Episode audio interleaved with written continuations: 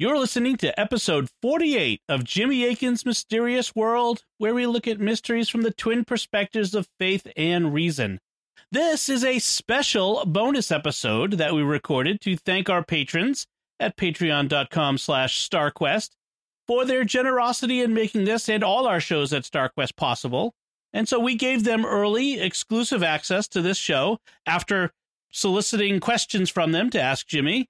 And now we're going to share it with you to show you one of the benefits of being a patron. They got early access uh, a little while ago, and now you're getting to listen to it and to enjoy that and if this is one of those perks that will help you decide to become a patron. So we hope you enjoy this show.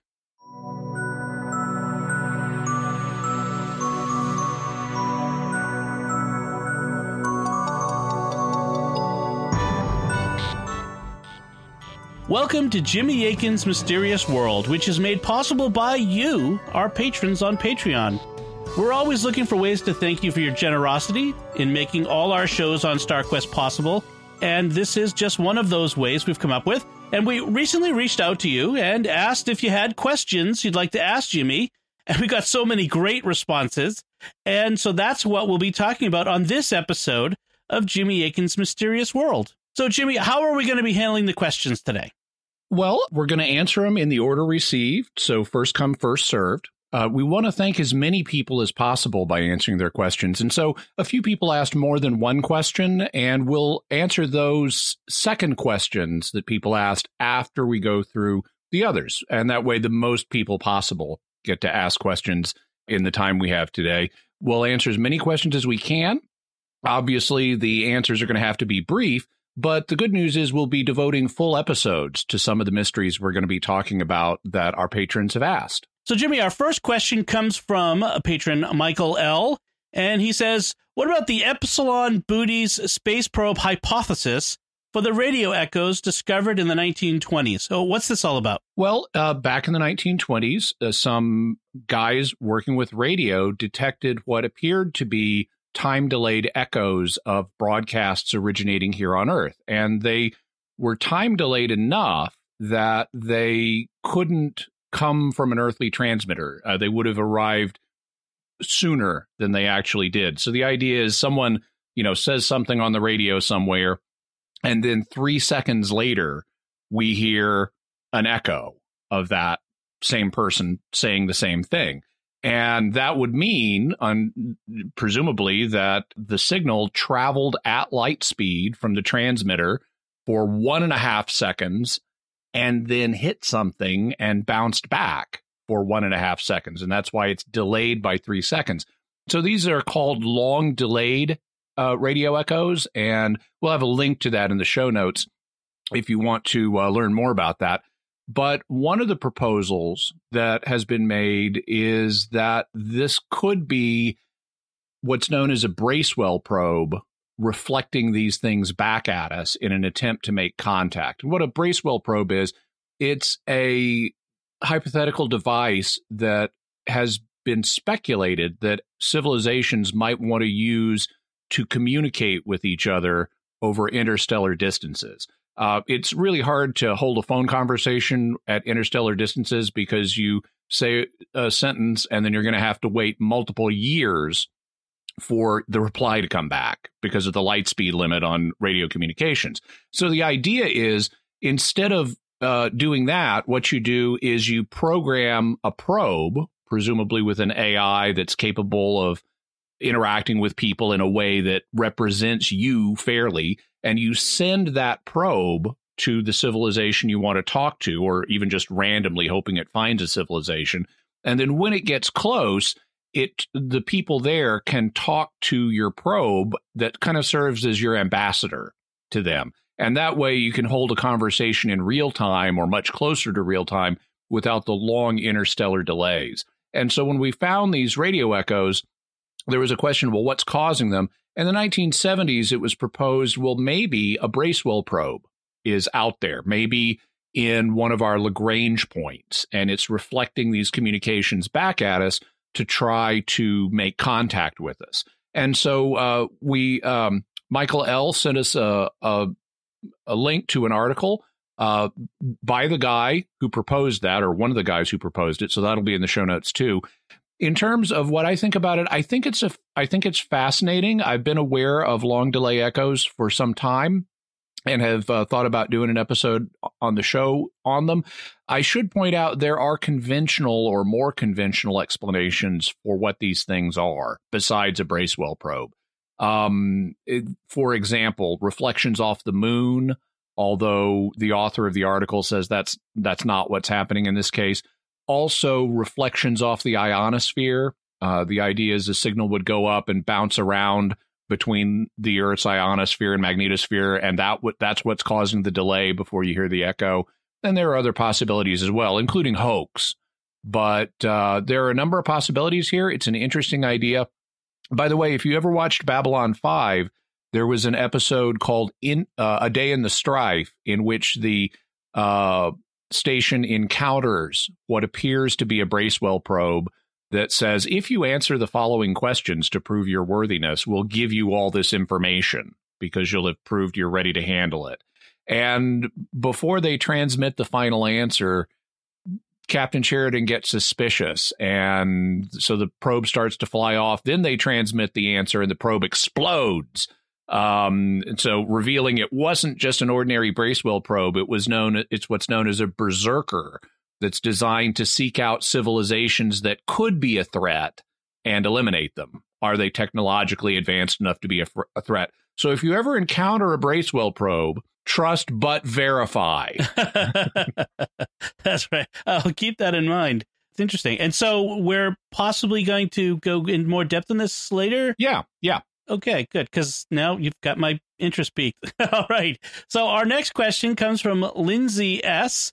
Lindsay says, Great idea, Jimmy. I'm not sure if this one has an answer, but can you discuss the mystery of how the ancient Egyptian pyramids were built? For example, how were the large stones moved and lifted onto each other during the pyramid's construction? What kind of engineering knowledge did they have that they could conceive these kinds of buildings? Well, in terms of the conception, how they conceived them, we know the answer to that. By the way, you want to listen to episode six of Jimmy Akin's Mysterious World, where we talk about the pyramids and how they were built. We know how they got the idea. It's based on the original style of Egyptian tomb after they after they just stopped burying people in pits, which wasn't a great solution because you'd have animal predation. They would protect the bodies of the deceased by putting on them, putting over them a kind of rectangular memorial stone known as a mastaba. Uh, mastaba is an Arabic word. It means bench, and that's what they kind of look like. They look like kind of a big shoebox. And eventually, the uh, architects, you know, they get more sophisticated and clever over time. They want to do new things. And so what they then did was say, hey, let's put another smaller mastaba on top of the foundational mastaba. And then let's make a series of progressively smaller mastabas, like a wedding cake. Well, that guy's mastaba is taller than mine. I want mine to be a little taller than his. yeah, exactly. And so, so that's how the pyramid structure developed. In and they figured this out in the Old Kingdom. That's when the Giza pyramids were built. I mean, King Tut, who we've talked about in Akhenaten, they're you know like 1700 years after all this. So this is very early. They figured this out. And we can see the progression of how they got progressively better at building pyramids. In terms of the really big ones at Giza, there is this question of how do they get the blocks up to the top? Well, one of the things that people have suggested is maybe they just build a big ramp. The problem is, in order to build a ramp capable of of reaching the top of the pyramid, it would have to be like a mile long, and we would ha- it would involve more construction than the pyramid itself. And it, and we don't have any evidence of this. If they like built a big ramp in front of the great pyramid we should it should leave traces that would still be visible today. And there's not. And so uh, the single long ramp theory is not widely supported. One suggestion it comes from the Greek tourist and historian Herodotus, who visited Egypt. And when he was there, he was told that they used machines to lift the blocks up. And the best mm, theory running is that those machines were winches, levers of some type they could use to they didn't have modern cranes, but effectively the same principle. You get a block up one level and then you winch it or lever it up to the next level and so forth. So they may have had a machine of some kind that did that. Another theory is that instead of having one long ramp, they had a ramp that kind of wound around the pyramid. And as it got higher, they could bring blocks up that ramp and then they tore down the ramp when they were done. A very interesting theory was proposed by a French uh, architect, I believe, and he suggested that they made an internal ramp inside the pyramid. And so it, it's an, he proposes there's an open space that winds up inside the pyramid that they then covered up as they built progressively higher. And that's why we don't see it. But there is some evidence from thermal imaging of the pyramid from above that such an open space, uh, such a winding open space may exist. And the theory has enough support, or at least it has had enough support, that my man Bob Brier, Egyptologist and philosopher, did a whole book as well as a documentary about it. And the book is called The Secret of the Great Pyramid, and we'll have a link to that as well. Uh, listener Paul L says, "What do you think of the about the green children of Woolpit?" Uh, Woolpit? yeah, Wool, Woolpit is a place in England in Suffolk, if I recall correctly, and it's named because of the wolf pits that they had in the area to trap wolves. And in the 1100s, apparently around the year 1144, they found these children. There were two children, a boy and a girl. The girl was a little older, the boy a little younger and they didn't speak any known language and they were green and they had a weird diet they didn't want to eat normal food at first they would only eat a certain kind of bean that was the only thing that people had that they were willing to eat. Eventually, they got used to normal food and their green color went away. And they eventually, or at least the girl, eventually learned to speak English. The boy died. And when the girl learned to speak English, she said that they were from a place called St. Martin's Land, where everything was green. And in some versions of this story, I think St. Martin's Land is supposed to be located under, underground. So there has been a question of are these children from an underground civilization? Are they from an alien planet? Are they from a parallel world? And while I can't rule out those absolutely, it seems to me the most probable explanation, assuming this isn't just a legend, because the the first account of this was written 44 years after it happened, at least the first surviving account. And so it could just be a folk tale. But if it's based on a real historical event, my guess is they were children that had been brought either from a place in Great Britain where they spoke a different language or maybe they were immigrants from the continent of Europe. They were kids. They got lost. They didn't speak the local language. They weren't used to this food. And they had a dietary or other medical condition that caused them to have what was known historically as chlorosis. And you can hear the relation to the word chlorophyll there, the stuff that makes plants green. Today, it's called hypochromic anemia. And it does indeed give your skin a kind of greenish tint. It can be caused by things like a vitamin B6 deficiency. It can also be caused by other things. It's also possible that it might have been something other than hypochromic anemia. For example, when people are suffering from uh, liver problems, they can become jaundiced, which causes the skin to take on a yellowish color. Also, you eat too many carrots and you can get beta carotene poisoning that will turn your skin orange. And so, so I would s- suppose that based on what we know, if this is based on a historical event, the children most likely had a dietary problem, which explained the skin color and then why it went away. But it's a fascinating thing, and uh, hope to talk about it on a future episode. Well, sure, in begorrah, are we sure they weren't leprechauns from Ireland? You know. Pretty sure of that. All right. Then uh, Sean F asks uh, Hi, Jimmy. What do you make of the infamous Patterson Gimlin Bigfoot video footage? Has it ever been definitively proven to be a hoax? Bigfoot enthusiasts say that it has never been officially debunked and that it is genuine Bigfoot video footage showing musculature and female breasts. However, I've also read that someone admitted that it was a hoax and a man in a costume. What do you think? So we talk about the Patterson Gimlin film in episode three of the podcast, which was on Bigfoot. And there we discussed it a bit, including the fact that one guy did say, I was the guy in the suit, and another guy said, and I made the suit. Patterson and Gimlin didn't say that, but some other people have claimed that. Now you then have the question of is there are their claims accurate or are they the ones who are doing the hoaxing? So someone is obviously hoaxing in connection with this video. The question is was it the people who made it or at least one of the people who made it or was it was it these later guys trying to take credit for something? Obviously, there's no way to officially debunk the film because there's no official office of Bigfoots in the U.S. government yet, but they'll apparently fund just about anything. So it's a matter of debate. And recently, I've come across some new information, and we may be talking specifically about the Patterson Gimlin film in an upcoming episode. Teresa N asks uh, Jimmy uh, on the on Jimmy Hoffa, the Jimmy Hoffa episode. You said he wasn't afraid of the mob because he had information on it that would be revealed when he died or if he was killed.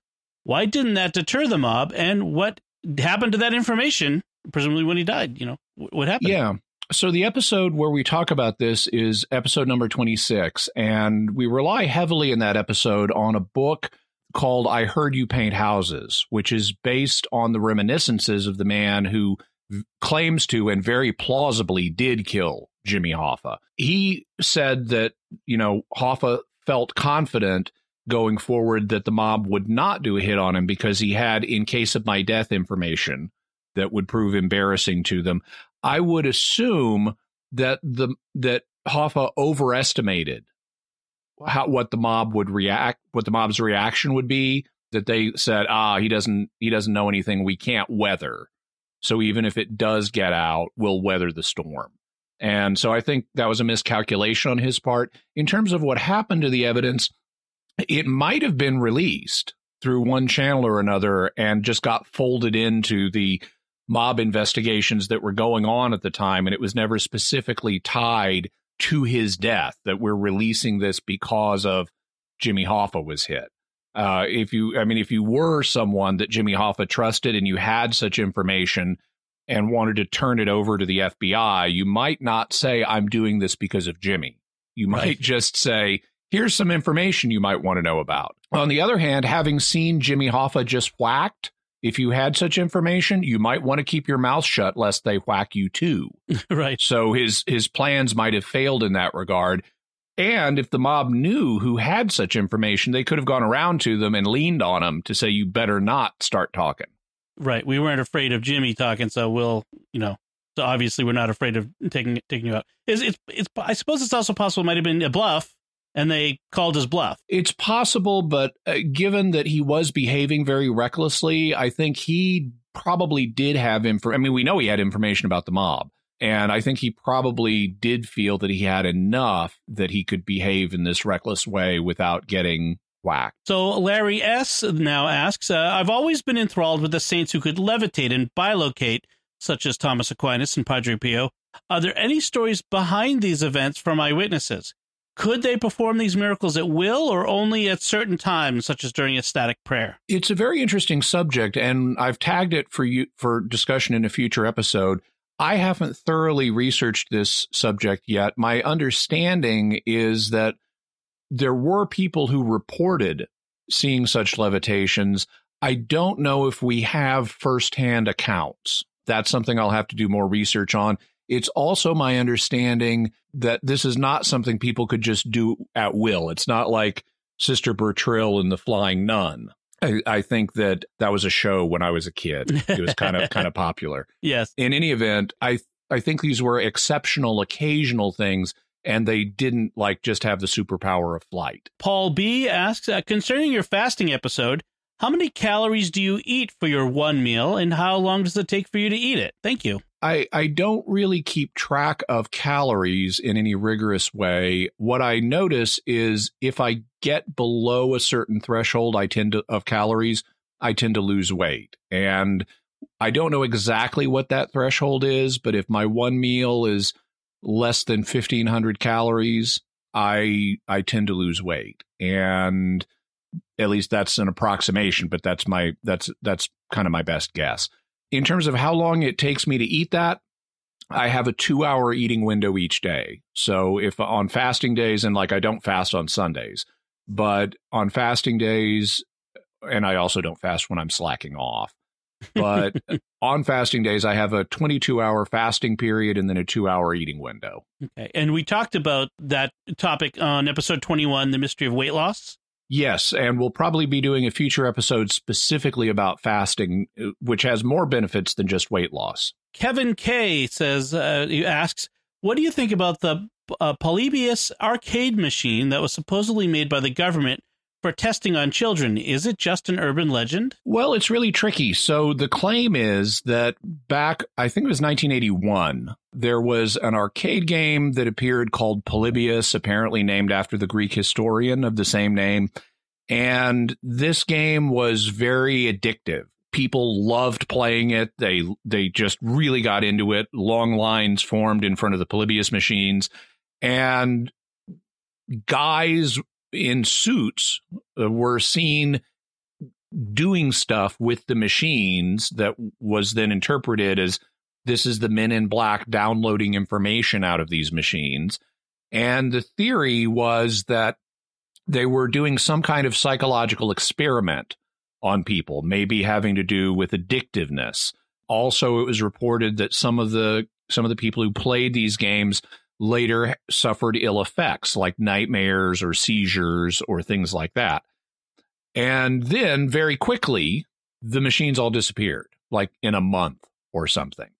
And there this this is a subject of controversy in the gaming community. We don't have any physical machines of this nature. We have people who claim to have parts of the programming that was used for polybius we also have a guy who said i was one of the designers and it got pulled because a kid happened, had an epileptic seizure.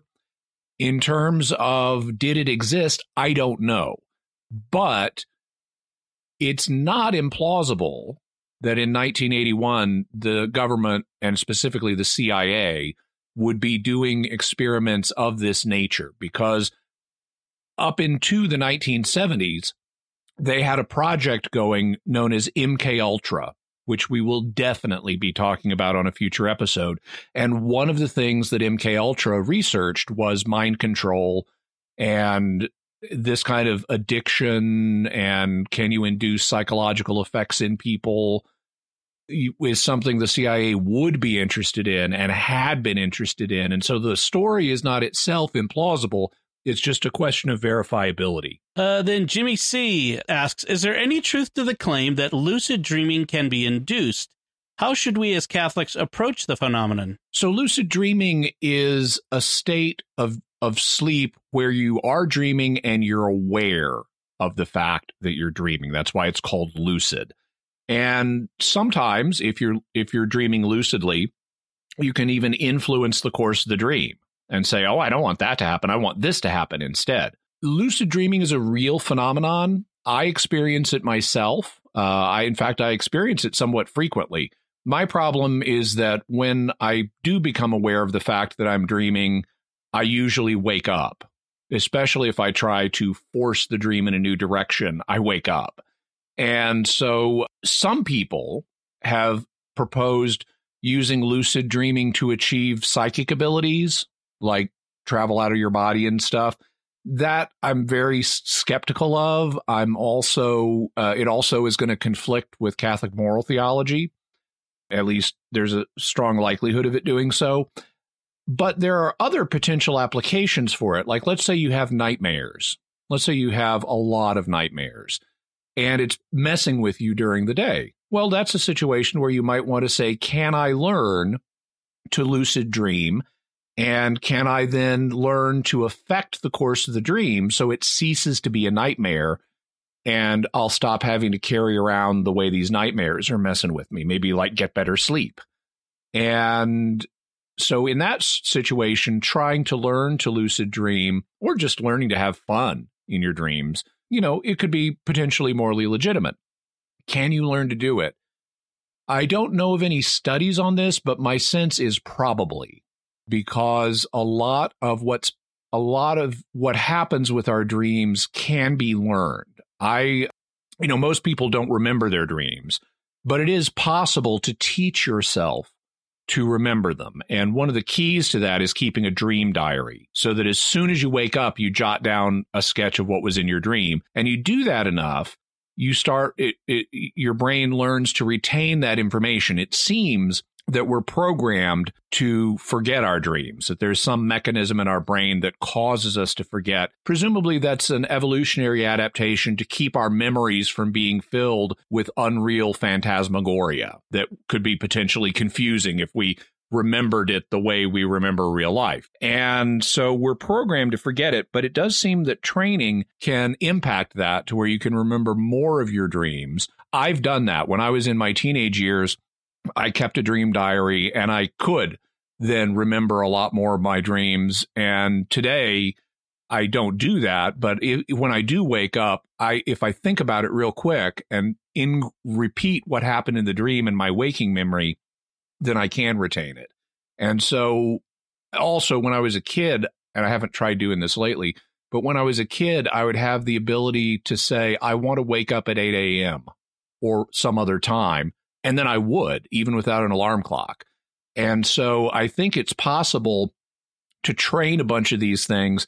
And I think it's consequently probable that you could train yourself to do lucid dreaming. I often wake up if I have a like a flight I have to catch or something like that, and I know I've got to be up by four thirty. I've got to be up by four thirty. Yeah, and I wake up just before the alarm. So that's the same kind of thing. When I was a kid, we'd be going on trips, and we need to leave at a certain time in the morning. And so I'd program myself to wake up then. I do remember my dream last night. I dreamed I encountered Benedict Cumberbatch at the dairy case at the grocery store. Interesting. I'm not sure what that means. I'm not sure I want to know, but that's okay. Well, we have a question coming up about what dreams mean. I, I, don't remember what I dreamed last night, but I do remember recently I dreamed that there was a giant monarch butterfly that was on the floor in my living room, and it had a wing spread of about two feet and it it was looking out my front door and just sitting there and it kind of gently flapped its wings back and forth. And then it got bored with looking out the front door and it instead climbed up on something and that was the last i saw of it. But i thought wow that's a really pretty giant monarch butterfly. Dream interpretation. That that would be an interesting discussion because i've got some weird ones so, mm-hmm. but let's move on uh, in this episode uh, to the next question. Kathy S. Uh, asks says the above all sound great, referring to all the previous questions.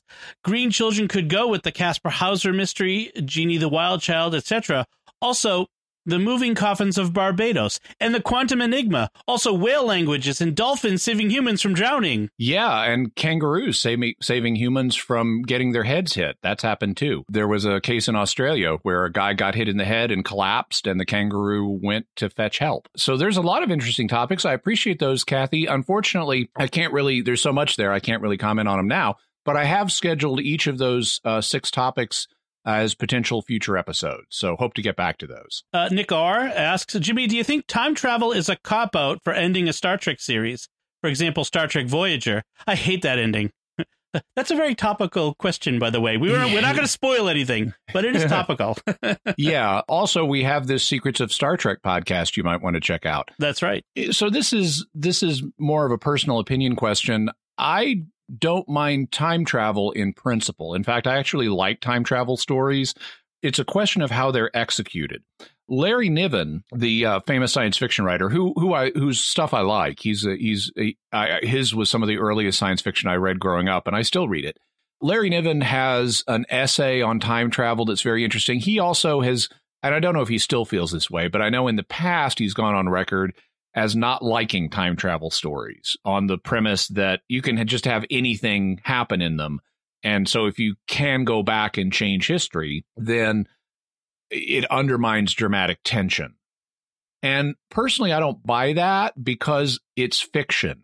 And in fiction, you can have anything happen. right. And and that will kill dramatic tension. I mean, if you have a story that consists of the fluffy bunny hopped over here and the fluffy bunny hopped over there and the fluffy bunny was happy. There's no real dramatic tension there. So you need to create dramatic tension, you need rules. And most fiction, all good fiction, operates under rules that the audience implicitly understands or has explained to them so that they know what's possible and not possible within this rules framework and the rules or limitations on what people can do then creates the dramatic tension. So I don't mind time travel in principle on the ground that anything can happen because that's just fiction.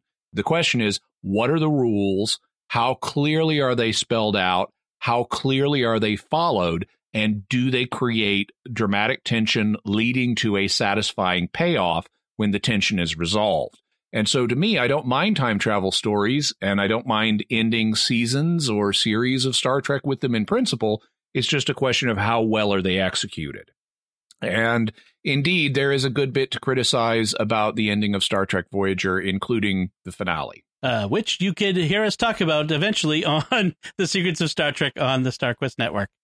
Uh, let's see. Joe T says uh, or asks, did Hitler really die when they say he did, or did he escape? This is one of those things that uh, a lot of people today would just instantly scoff and say, "Oh, of course Hitler's dead." Well, he's definitely dead at this point because he would be over a century old. But the uh, you would also have this kind of reflex of, "Oh, of course he died on April 30th, 1944," like the standard account says. But the thing is, there's more to this than a lot of people are aware. I don't have a conclusion at this point. I assume the standard account is correct that he did die on April 30th, 1945 by shooting himself in the Fuhrer bunker. But I also know that there's there's some reason to suspect that because in July, I want to say it's either June or July of 1945, the Soviets said he escaped. Even Joseph Stalin said he escaped. Now, the counter to that's going to be well, this is disinformation on their part. Okay, why? What is the reason for the disinformation? But I also know the FBI and the CIA took sightings of Hitler seriously in the 1940s and 50s. They got a bunch of reported Hitler sightings and they investigated them. The claim then is that Hitler went somewhere, maybe Argentina. That's the most common theory because a lot of Nazi war criminals did go to Argentina. It's not the only one. I know of one book that proposes he actually went to Indonesia, even further afield, in uh, very recently. So, you know, we had some remains of Hitler or what was claimed to be Hitler. And an autopsy had been done, but because Hitler had lookalikes, they're not, uh, you know, the argument would be, well, maybe this was one of Hitler's body doubles.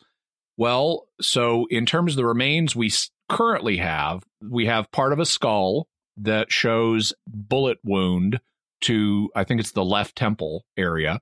And we also have a jawbone. And these are in the possession of the Soviets. And they did DNA testing. Now, they said the jawbone matches Hitler's dental records. So if that's true, it's either someone with a mouth identical to Hitler's or it's Hitler's.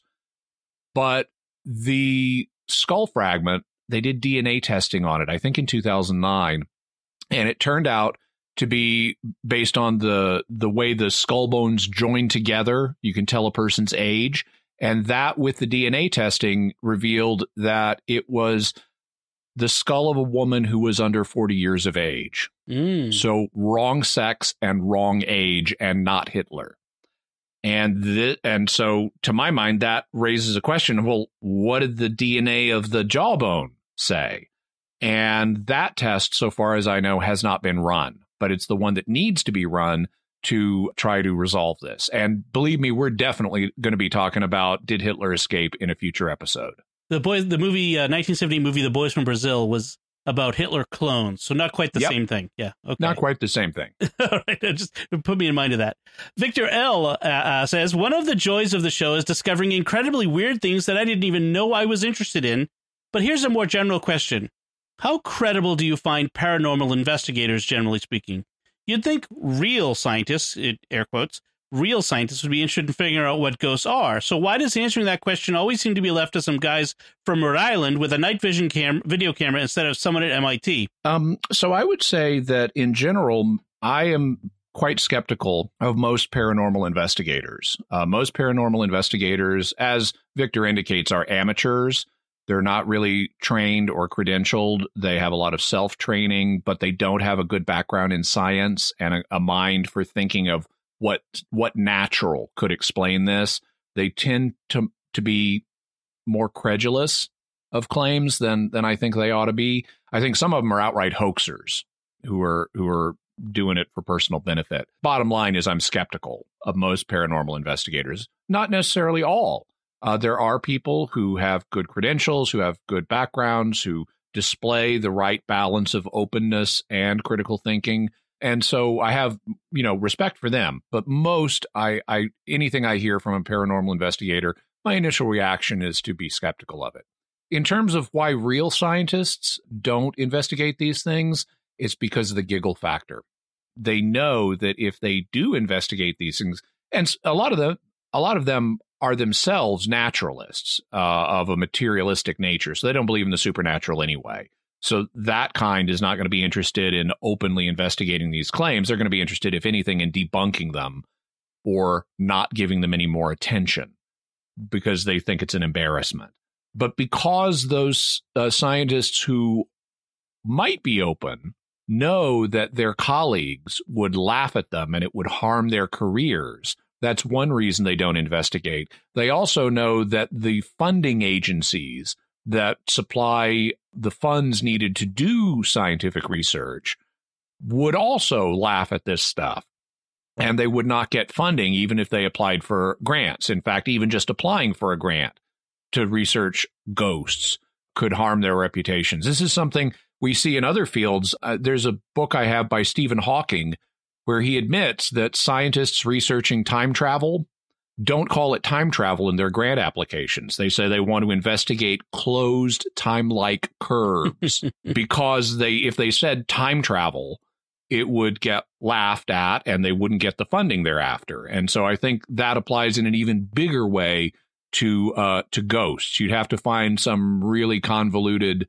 non-obvious synonym for ghosts if you wanted to write a grant and get it successfully funded. Yeah, it reminds me of the uh, scientist, the very well-known and well-respected uh, phys- astrophysicist or astronomer who uh, was talking about uh, had a theory about the Oumuamua uh, mm-hmm. object, the uh, yeah. going through our solar system. He suggested it might be an alien probe, and that has it was there was actually an article in the Boston Globe recently because he's based here in, in Boston, I think at Harvard. It, it's talking about how just his suggestion that it might be an alien space probe has resulted not only in people kind of mocking his field, but other people who work in his department also get it, wanting to distance himself a little. So uh, it's very yeah. interesting how th- how that works. Uh, the, the, these these areas uh, for scientists as one book I have, which is actually a good, quite a good book called 13 Things That Don't Make Sense.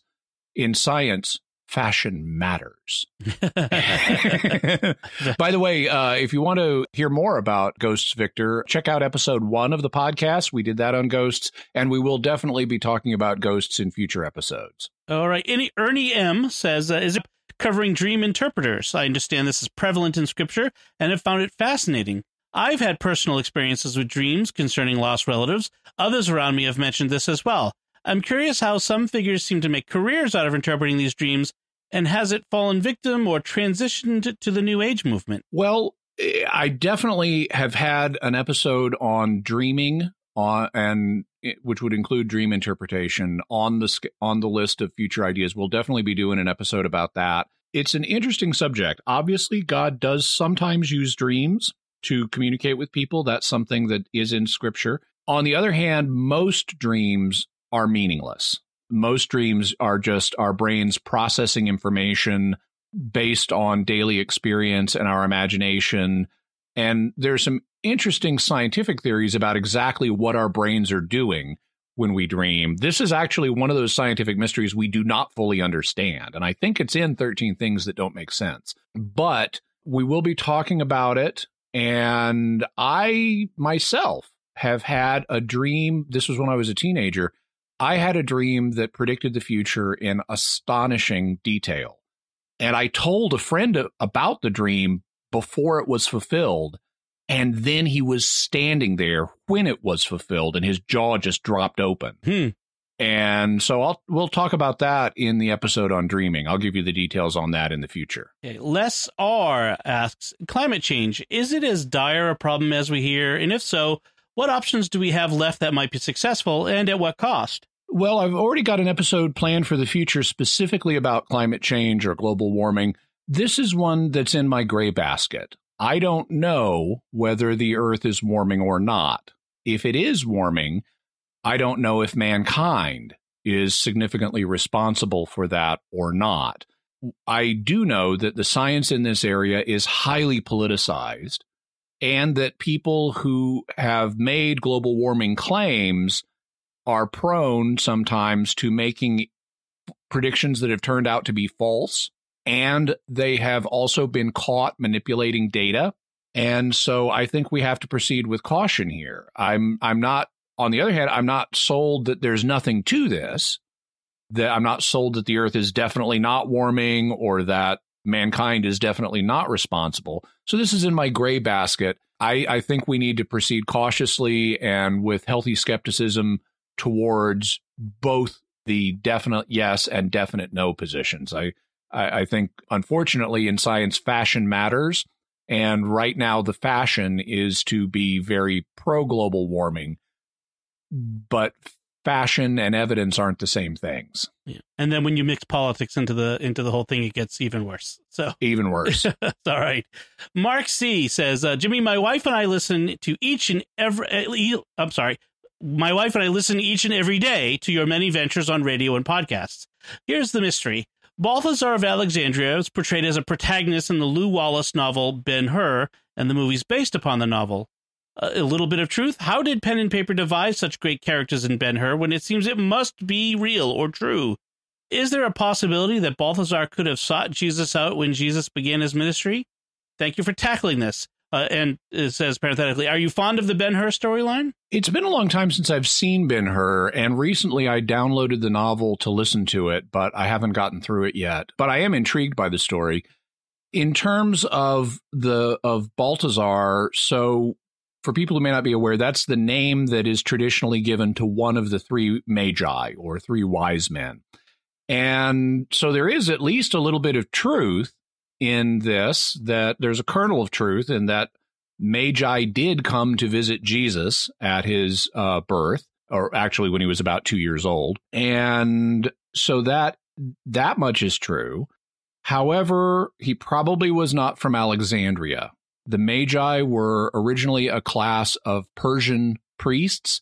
And so he would have come from Persia, not Alexandria in Egypt. Or if not Persia, he would have come from another land to the east of Israel, uh, because there, that's the term Magi had come to be applied to some other groups as well in that area. But it, the odds of him having come from Alexandria would be very low. It's not impossible that he could have gone back if he was still alive 30 years later when Jesus was having his adult ministry. It's not impossible, but it's also not especially probable. So I think that however entertaining and interesting the Ben Hur story is, either in its literary or cinem- cinematic form may be, there's a kernel of truth about Balthazar, but not much more than a kernel as he's portrayed there. Mm. To the credit of Lew Wallace, who created the character that seems so real. Yeah. Rick A says, uh, without a doubt, my favorite mystery is the Shroud of Turin. It is either the actual burial shroud of Jesus Christ and the image is a result of the power of the resurrection, or it's the greatest hoax of all time. Some claim that it's a forgery from the Middle Ages, yet how could an ancient artist possibly create something so complex that it defies the scrutiny of modern science? I've had the privilege to be in the presence of the shroud in the chapel in Turin. It was not visible, but was covered up in a protective glass enclosure, and the experience was one of the most profound spiritual events of my life. As I contemplated the possible reality of the shroud, I was simply overwhelmed. So I'd love to hear your spin on both sides of the topic, reason versus faith. I appreciate that. We've had a lot of people request episodes on the Shroud of Turin, and I've had it on the list for a long time. I don't know when we'll do it because I need to do more research on this and the and not just I always do research for upcoming episodes, but there's a lot here that I need to research. The arguments on this question are not simple. There are multiple claims and counterclaims across multiple different fields. I mean, textile studies and pollen studies and blood type studies and image studies and all kinds of different areas. And some of them are very technical and very scientific, and you have competing experts claiming different things. And I'm not an expert in any of those fields. My expertise is in apologetics. And some apologists, including some in the in the Protestant world, I think Gary Habermas is an example, are very big proponents of the Shroud of Turin and will use it in their apologetics and say this is evidence that Jesus really rose from the dead and thus that the Christian faith is true. I would love to make that argument, but I can't because I mean I, I I'm not stopping anybody from doing it, but I personally don't feel I can for two reasons. One, I haven't gone through all of the very detailed arguments uh, on both sides and established that the evidence clearly favors one side over the other. And two, there was the carbon dating that they did a number of decades ago that said this is from the Middle Ages. And I know there are re- rejoinders to that where people have said, well, you tested the wrong part of it, or there's this process that interfered with the carbon dating. And here's all this wonderful other evidence that supports it being from the first century. Well, maybe that's true. Maybe it's not. The problem apologetically is that as long as the consensus in the scientific community is that carbon dating shows it's medieval, then that shifts an apologetic discussion to a question just about the carbon dating. And because if the carbon dating is accurate, then it can't be from the time of Jesus. And so rather than spin my wheels arguing perhaps unsuccessfully about carbon dating, I would prefer to move on to present other more solid evidence for the Christian faith that doesn't have a scientific consensus saying this is impossible.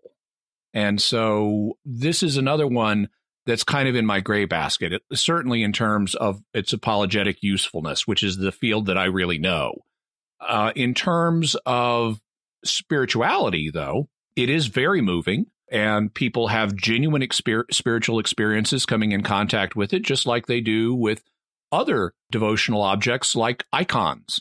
And in fact, if you look at the way the recent popes have talked about the shroud, in, including John Paul II and Benedict XVI, uh, John Paul II said the church doesn't have a position on its authenticity. It leaves that up to scientists to try to determine. But the church does use it as an icon that has profound spiritual significance that can teach us and help us grow closer to God and Benedict XVI has said the same thing.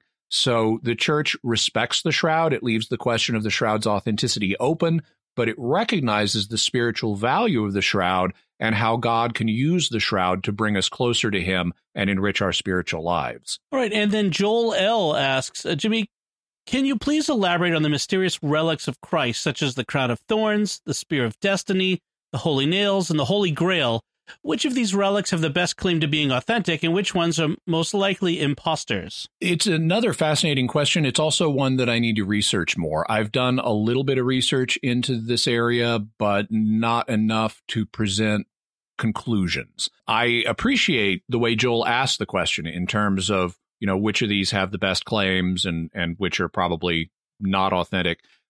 There's a tendency on the one hand to either that some folks have to either dismiss everything or accept everything. And the truth is usually in the middle. When I went uh, to Israel for the first time, I, you know, was moved by places where certain biblical events are commemorated. Like if you go to the Sea of Galilee, there's a place that it's got a little kind of pavilion where Jesus's teachings by the Sea of Galilee are commemorated but we don't know that he literally stood on this spot. I found that moving, but what really engaged me was were the sites where we know for a fact it was right here. And so I, whenever I approach something spiritual, whether it's a, a place or an artifact, a relic like this, I try to do that sorting in terms of okay however meaningful and we can e- use even you know images of things that obviously are not the authentic thing we can use images of these things as a form of spiritual enrichment But there's still that question of is it one of the authentic ones and how do we know? And that really is something I am interested in. And I continue to study this area. I already had the Spear of Destiny and the Holy Grail on the list of future shows. And I've added uh, Crown of Thorns and Holy Nails for uh, possible use in a future episode as well. So, Jimmy, we've talked about the length of time that we had looked at. There are a few other patron questions. The second, we've answered all of the uh, patrons, at least one of their questions. There's a few yep. second questions left, but we look, maybe we could save them for a future uh, revisiting of this topic or yeah well uh, we had a final comment from kathy s who says by the way very happy we're getting a bonus broadcast wish we could have it every month and the good news is well i don't know that we'll have it every month but we are planning to do this again and so we uh, want to continue to thank our patrons uh, we wanted to before committing to doing this on a regular basis we wanted to see what the reaction from the patrons was would they provide enough questions to do a show like this. And they did. We even have a few questions left over. I'm glad we were able to get to at least one question from everybody today, but we'll save the rest. And on the principle of first come, first serve, if you didn't have your second question answered today, it will be at the top of our next patrons question show. And so we want to thank everybody, and we'll be doing this again in the future on a regular basis. And uh, we'll put a post in our page on our Patreon page when it's time to submit more questions and all that sort of thing. So uh, be yeah. looking for that. So, Jimmy, what further resources do we have for today's show on all of this uh, stuff we've talked about so much? Yeah, well, um, I was able to to provide links to things for many of the questions that people asked about. We'll have links to Wikipedia's articles on long delayed echoes and Bracewell probes We'll also have the original link that the listener sent in about the Epsilon Bootes long delay echo Bracewell probe theory. We'll also have Wikipedia on pyramid construction theories, as well as Bob Brier's book, The Secret of the Great Pyramid. We'll have articles on the ch- green children of Woolpit, as well as chlorosis or hypochromic anemia. We'll have study of the Patterson Gimlin film as well as a stabilized version of the Patterson Gimlin Bigfoot film. We'll have Charles Brandt's book on, on Jimmy Hoffa's death, I Heard You Paint Houses. We'll have an article on levitation. We'll have a link to Jason Fung and Jimmy Moore's book, The Complete Guide to Fasting. Also, the Polybius arcade game, Lucid Dreaming, Adolf Hitler's death and the conspiracy theories around it. Concerning global warming, we'll have a link to an article on the hockey stick controversy. That's the famous graph that allegedly shows temperature spiking. We'll have links on the Shroud of Turin and other relics associated with Jesus. And uh, and so those are some additional resources. Also, I think we'll throw in 13 things that don't make sense, so you can check that book out too. So that's it on this episode. Then, thank you again to all of our patrons, and especially those who submitted questions for Jimmy to answer today. Uh, you could submit feedback. You could put, put it on our uh, page at patreon.com slash starquest or you could once it's uh, online and available to all our listeners you could go to sqpn.com or the jimmy akin's mysterious world facebook page and leave feedback in those places. You can always send us an email to mysterious at sqpn.com that's for everyone patrons and, and uh, regular listeners alike. You can send a tweet to at mys underscore world or use the hashtag of hashtag mysterious feedback, all one word, no spaces in there. Remember to like and share the this episode on the Jimmy Akin's Mysterious World Facebook page once we post it there, and uh, retweet it on Twitter when we post it there as well. That helps us to grow this audience. We're really always looking to reach more people with this great content and Jimmy's vast store of knowledge. I think uh, we're we're actually making a difference in the world by sharing this sort of discussion and a very systematic and logical approach to all of these mysteries. So you can help us in that by letting others know about the podcast and about these episodes. Uh, like like Jimmy said, you can find links to the resources from today's show on our show notes, uh, which will be first posting at patreon.com slash starquest, and eventually when we release the show to all the listeners at sqpn.com slash mysterious. And until next time, Jimmy Akin, thank you for exploring with us our mysterious world. Thanks, Dom. And once again, I'm Dom Bettinelli. Thank you for listening to and supporting Jimmy Akin's Mysterious World on StarQuest. So we hope you've enjoyed this patrons question show. Jimmy Akin's Mysterious World is only possible because of the generosity of our patrons on Patreon. And if you'd like to support Jimmy Akin's Mysterious World and perhaps have your question answered on a future show for patrons, you can go to sqpn.com slash give and become one of our patrons. Thank you very much.